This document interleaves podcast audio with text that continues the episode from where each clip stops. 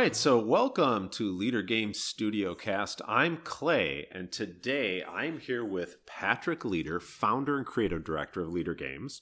And we're also joined by Cole Wehrle, lead game designer for Root. Uh, and today we're going to talk about Root Underworld. So, Patrick, tell us just a little bit about it. How did Root Underworld kind of take shape? So, Root Underworld is uh, an expansion that we're uh, producing that we'll start a Kickstarter for on March 14th. It involves two factions the Crows and the Moles. The faction mostly started with me drawing out fan maps uh, for the game. Okay. And uh, I started I started drawing two maps. I had some concepts like for slightly variant mechanics on how the map would work, and I drew in those maps and started playtesting with those. Uh, as far as the factions go, I was looking at other people's fan factions on BGG, and Mhm. I thought, oh, it's really cool. It's and it's kind of easy to design. Not easy, but it's kind of like there's there's a nice groove to fit new material into root with. And so I started working on the crows for fun during some high stress times that we had during the Mysterious Manor development. At night, Mhm. I could work on the crows. And I, I got this concept of salting or attacking other players' hands. And so I worked I started working on the crows with that premise that they put black cards in other players' hands to harm them and went from there. When we started to get the idea that we were going to do an, even do an expansion, Cole came to my desk and said, "I absolutely positively have to have a core faction. Um, Mhm. Otherwise, he wouldn't let me do it." And he knocked me to the floor. No, that's not true. and um, it was that no, was it leg wrestling or yeah, yeah, it was like wrestling. Yeah, Yeah. and uh, and so I, I started to work on a faction that uh, had a had a high unit, high building density. Kind of went from there. I Okay. kind of wanted a hybrid of the cats and the birds, with the cats like building of infrastructure versus the birds momentum, Mhm. and you have to decide between the two as you as you play. And I think we fit that pretty nicely. Cool. All right. So I heard that in the expansion, there's going to be a new deck. So, Cole, tell us just a little bit about that. What was kind of the inspiration for the new deck? So this has been an interesting expansion because we, after we rounded out Root last spring with six factions, it just it all it just feels like a lot of material. In the same way that now having finished the new Vast game, I cannot imagine anybody wanting any more Mysterious Manor content Mhm. because there's so much. And so Root had that similar kind of fullness. But there was something about watching all those factions churn out in the late summer and early fall. Um, and I could see sort of it animating Patrick. Um, but I Yeah. was, at that time, I was uh, sort of snowed in with uh, Vast Mysterious Manor work and we were finishing the development. And I was trying to think about something that I could contribute to it without having to draw up a full faction. And so Mhm. when I backed out and thought about Root, um, one of the things that I've learned a lot about in over the course of the development of TMM was about designing uh, sort of special power cards Okay. and cards that really change how the rest of the game is played. It's always been a place that I've been kind of weak at because I've focused mostly on systems when I do design, and that's why the base uh, deck and root is it's conservative by nature. The different like there are no game breaking powers in it, and I Right. erred always on the side of not sort of knocking over the apple cart. But after Mysterious Manor, I started thinking a little bit differently about the deck in base root, and I didn't want to provide like sub in cards because I didn't want folks to get a sense that like there was a better version of the root deck that we were going to kind of slowly update. Yeah. Instead, this was clearly like a different flavor of play. And so it occurred to me that I was thinking a lot about the kind of standard, I can't remember the name of it, but the standard deck in Cosmic Encounter, which includes all the fl- flare cards, which is this wonderful way that even if you're only playing with like four different aliens in Cosmic Encounter, all of the crazy powers can kind of sneak in Mhm. through that deck. And so I was thinking, okay, well, what if there was a root deck with a similar kind of ethos that was built around wild exceptions and strange powers, and it kind of took some of the asymmetry of the other players and let the players uh, draft sort of Mhm. new and strange capabilities over the course of the game. Uh, so, for instance, a player can unlock the Woodland Alliance's combat power, and it's difficult to unlock it, and it might have a drawback associated with it too. But it can open up whole new uh, sort of zones of strategy. Sounds like that'll create some really memorable experiences while you're playing too. Yeah, I mean, I think that one of the things that Root is always skirting, and this is something that I really admire about both of Patrick's factions, is they look at the weird sections of the game and they push them out just a little bit more. Like I loved the idea of these sort of like deep state crows like infiltrating people's hands Uh-huh. and then really like pushing like sort of having your hand taken ransom by another player is a really wonderful experience. Um, I don't know about that. Being on the receiving end of that, uh, like said- Yeah, exactly. Holding someone else's Yeah, hand yeah. ransom is a wonderful. It's fun as the yeah. Uh, no, it's it's a really cool. All right, so Patrick, I wanted to ask you. So you you you hinted a little bit about some new boards. Like, tell us about those boards. Like, what what are they? What kind of strategy does it add to the game, or strategy choices? And Oh, sure. So we're adding we're one map is the lake map, and the lake map is a collection of twelve clearings like the other two maps uh, that are interconnected. Instead of having a lot of connections across the center of the map, there are no connections across the center of the map except for this giant lake, and the lake connects four of the clearings together. Cross it, you have to use a barge. There's only one barge piece, and if your warriors take the barge, they actually move it to the clearing that they're going to cool. and you can you can't cross the lake unless you're in the clearing with the barge. So there's hopefully a little bit of contention about the barge during the game. If the otters are in the game, you take you remove the barge from play, and then the otters just sell the service of moving across the lake, Mhm. and the otters themselves, of course, can move across the lake when they want to. The other map is quite a bit tighter than the wi- winter map, I would say. Like it has Yeah. a it has a lot less uh, connections between the between the clearings, and it's a it's a map built inside of a mountain pass.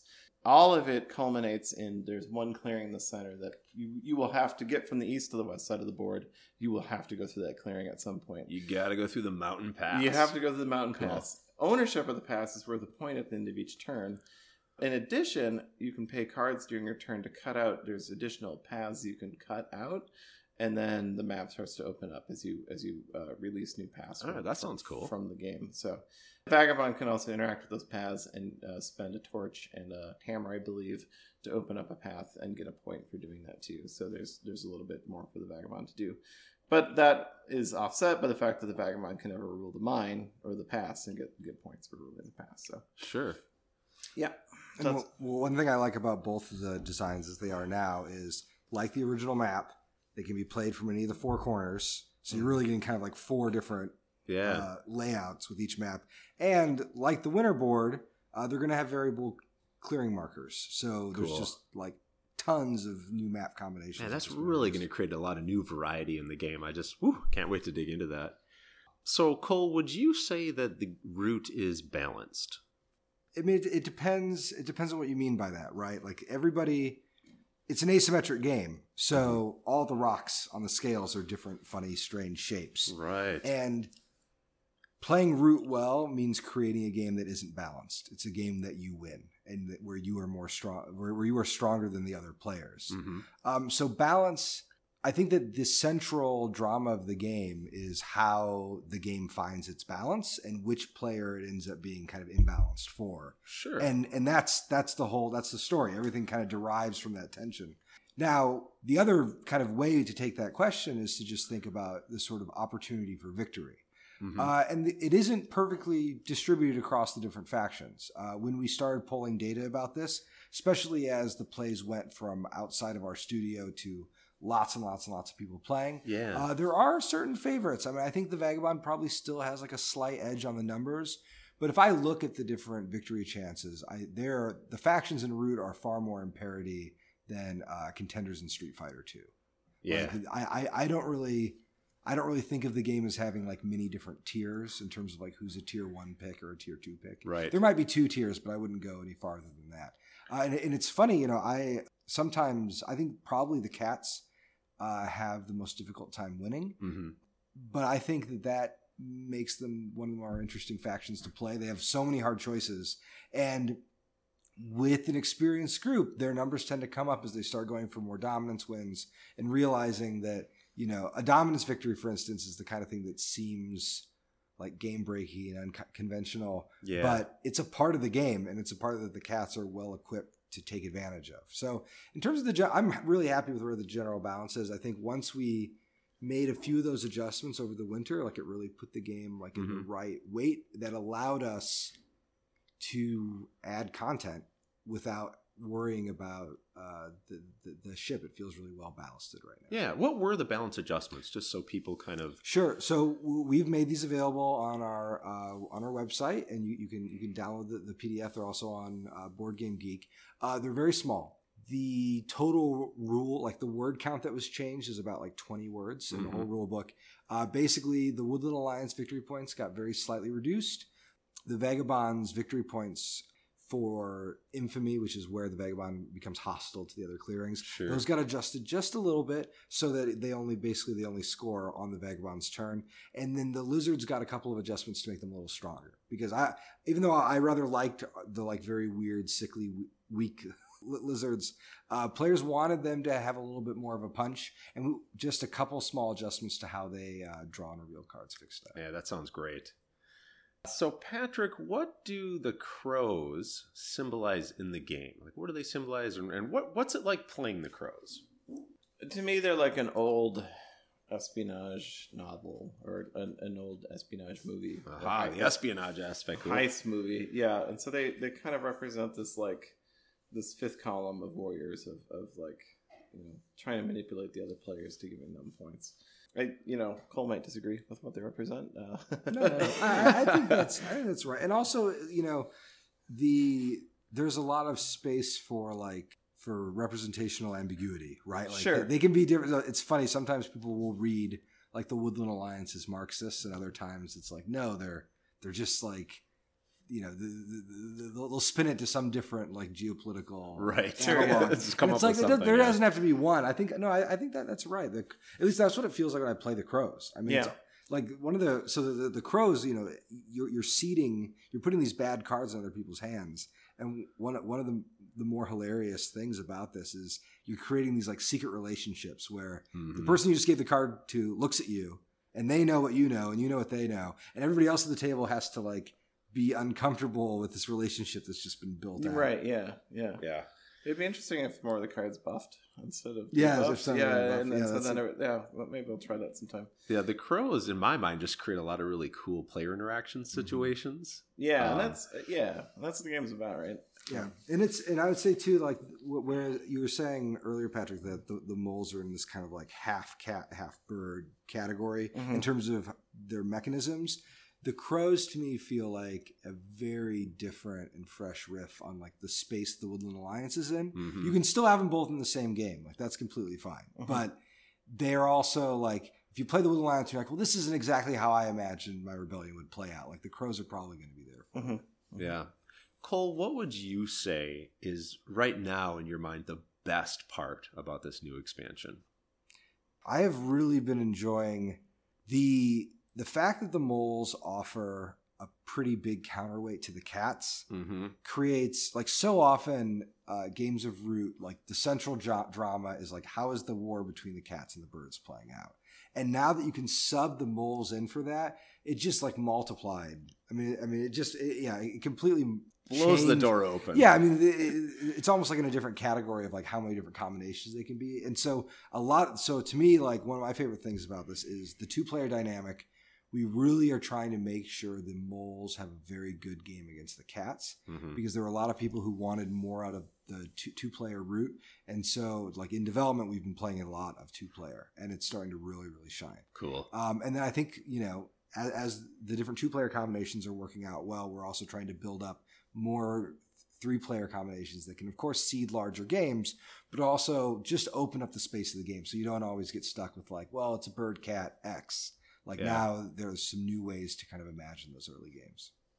So, Patrick, when you first started kind of designing this expansion, kind of thinking about it, did you have any design goals in mind, or kind of something you were looking to achieve for the for the design? Just having fun. Well, that's it was a funny thing about this a little bit, right? Like it, it started so innocently, or not innocently, but like you were Yeah. working on it Yeah. because it was fun to work on, but it didn't have like a grand, like this wasn't a high concept. no, no. we- yeah, like Yeah. there was a, there was no moment where we had a meeting where we were like, you know, it's 2019. There must be new root product. Yeah, it was no, like no. you were working on it, and then it was good, and people wanted it, and so like the, the various things were, were lining up where Mhm. Yeah. uh, it, it, it it didn't feel, you know, like w- with the design of root, like Patrick provided me a, con- a concept, but it was like the game has to be done. We have to we have to get it. Yes. we, we, we so what we were building schedules, but we were under the the pressure of like this is the next project, Uh-huh. and with the root expansions, it's it's been a different kind of pressure because it's like it's been fun, I think, for everybody in the studio to work on this, but it hasn't. I realize is a company podcast, and of course we're going to say that, but it's also like true. Like there are other things that we could have done, but this one seemed Yeah, I, I don't. like fun to work on. I in fact our March fourteenth day, like the start date, like we were like, do could we go earlier, Yeah. or could we go later? You know, and Yeah. later has been like, of course we could have done later. We we could have waited.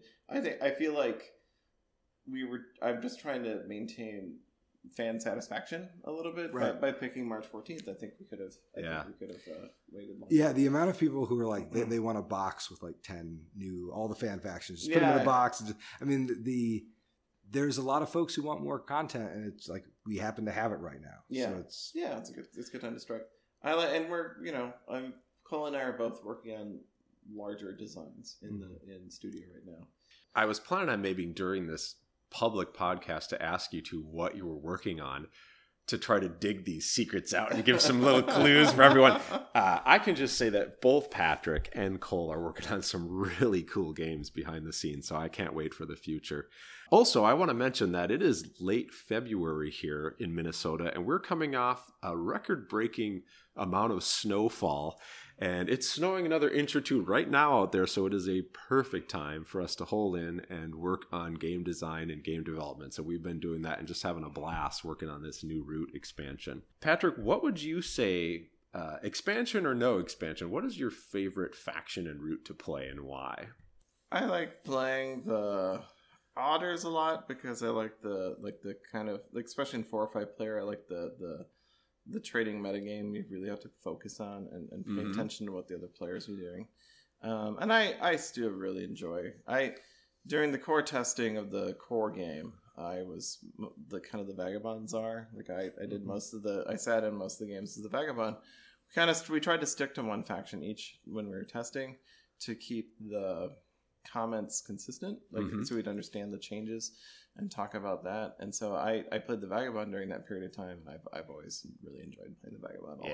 I like the freedom. I like the I like the kind of the three paths you get to pursue to victory, and, and how you're going to mix them up, and how, when you're going to make a break for for the end game. And I like those decisions. And I think the Vagabond has to really you can live without paying attention to the board state for sure, but I think a good vagabond player will be paying attention to the board state and, and playing the other players correctly and i think that's uh, that's a lot of fun for me Sure. so the same with the otters right i mean you you, you, you really your prices have to reflect what the other players are willing to pay for them and to, to know what they're going to pay you have to be really ready to pay attention to what the other players are doing so Yeah. How about you, Cole? Do you have a favorite faction you like to play? I so lately I've been playing a lot of the cats, but la- like last night, uh, Nick and I played a bunch of cats versus moles games, Mhm. and it is such a mean two player game where both of them have huge scoring potential if they're left just a little unchecked, and so eh, but and also both of them uh, are uncomfortable in an aggressive posture. And so I was like digging tunnels as close to the keep, as close to as good buildings as I could. And both of us were just t- kind of tied up. And I so I, I really like the moles. They bring uh, a really cool aggressive element to the game, and I think they they change how you have to think about distance on the board because they can Yeah. sort of they're both slow and fast. They can kind of jump around, um, and so they, they might. The, the, the, I could see the the moles, especially after you know another hundred games of testing or something, really kind of emerging as a favorite faction. I really like them. Great. Aw. Patrick, what is Molopolis? so the uh, one of the concepts of the moles is that they add a 13th clearing to the play space uh, and Molopolis is this A special 13th clearing, you say? yes it's the special clearing that stays off the board adjacent to the mole board and whenever the moles get reinforcements they recruit they go into Molopolis and then the mole player can move them off Molopolis to the board. Oh, Melopolis cool, is adjacent to all tunnel tokens, which are uh, a type of token the moles can put into the into the clearings, and so they can travel, you know, from Molopolis to the board or vice versa. They could. I don't think many people do that, but you could go back to Molopolis I did last night. and then head out to to another away. place. Yeah. Yeah. And uh, and I, as the moles become a little bit more mobile during testing, I think you might see more of that sort Mhm. of play. So, otherwise, the clearing is doesn't have a color, uh, and you can't build there uh, yet. Well, see, maybe I'll think about that. Yeah. yeah. So Cole, do you have any? Uh, could you tell us about any cards in the new deck? Do you have any like ideas or like kind of kind of do a Yeah, spoiler hear of one or this. two cards so or something? I, I do. I do have. A, I have. I have a few. So I have. Um, basically, the the way this deck construction has gone is I mapped out all of the existing improvements. I kind of like went back to those design documents, and then I created a list of all the f- factions in existence currently and all their special powers. So the things I thought they did that were remarkable that kind of like pushed the, the game. Cool. And so the question is then, how do you fold that power into an improvement? And sometimes that, you know, and then what cost would you put that power? So like the field hospitals, great power for the cats, but, and, and it's going to be the kind of thing that is probably going to be in that deck as an ability that can be crafted. There are weird tensions to this though, because certain factions craft a lot more easily. Mhm, So, for yeah. example, like the Woodland Alliance can craft quite easily, uh, but by pricing it differently, you can make you, you can kind of adjust it, right? So, for example, the the various improvements that would affect warriors, things like the field hospitals, are going to have costs that the Vagabond can't craft, right? So, there'll definitely be a field hospital card. Um, there's there's definitely going to be like a pro- I'm working on the propaganda bureau right now, which allows people to uh, convert and, re- and, and, re- and replace enemy warriors like the lizards can Mhm, Cool. anywhere on the board. That one is is, is tricky. The, the, the thing is, a lot of these are going to have synergies where if you get two or three or four of them together, you're really, really, really strong. And I think I've just, as much as possible, want to lean into that strength because crafting is a thing that is almost always telegraphed and projected.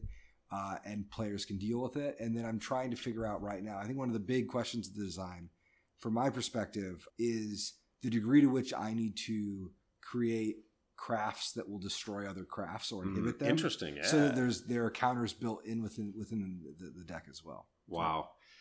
I Well- believe we've also talked about tweaks to the domination. Yeah, Cards? yeah. Yeah. That is, I think that that is, the, that is that is a persistent question. I think that there are there are room for different kinds of dominance Victories, vi- yeah. victory cards as well. I'm not quite sure what to do about it yet, but I, I like that space. And I don't want like twelve dominance cards in the deck at when you start the game. It might be a Right. little bit, yeah, it might be a little Yeah. bit much. Yeah. So okay. Well, from what both of you two are talking about, I myself can't wait to play some Root Underworld. It sounds really cool to be playing the crows and, and kind of messing with people's hands and Molopolis and kind of moving through those tunnels and kind of popping up. That just sounds great. Root Underworld is going to be on Kickstarter on March 14th, so be sure to check that out. And if you just want to find out more information about it, be sure to just go to ledergames.com. And the next convention we'll be at is PAX East in Boston. So if you're going to be in that area, stop by and say hi to us at our booth. Uh, we look forward to the future with Root Underworld. All right, thanks, Clay. Yeah, good job.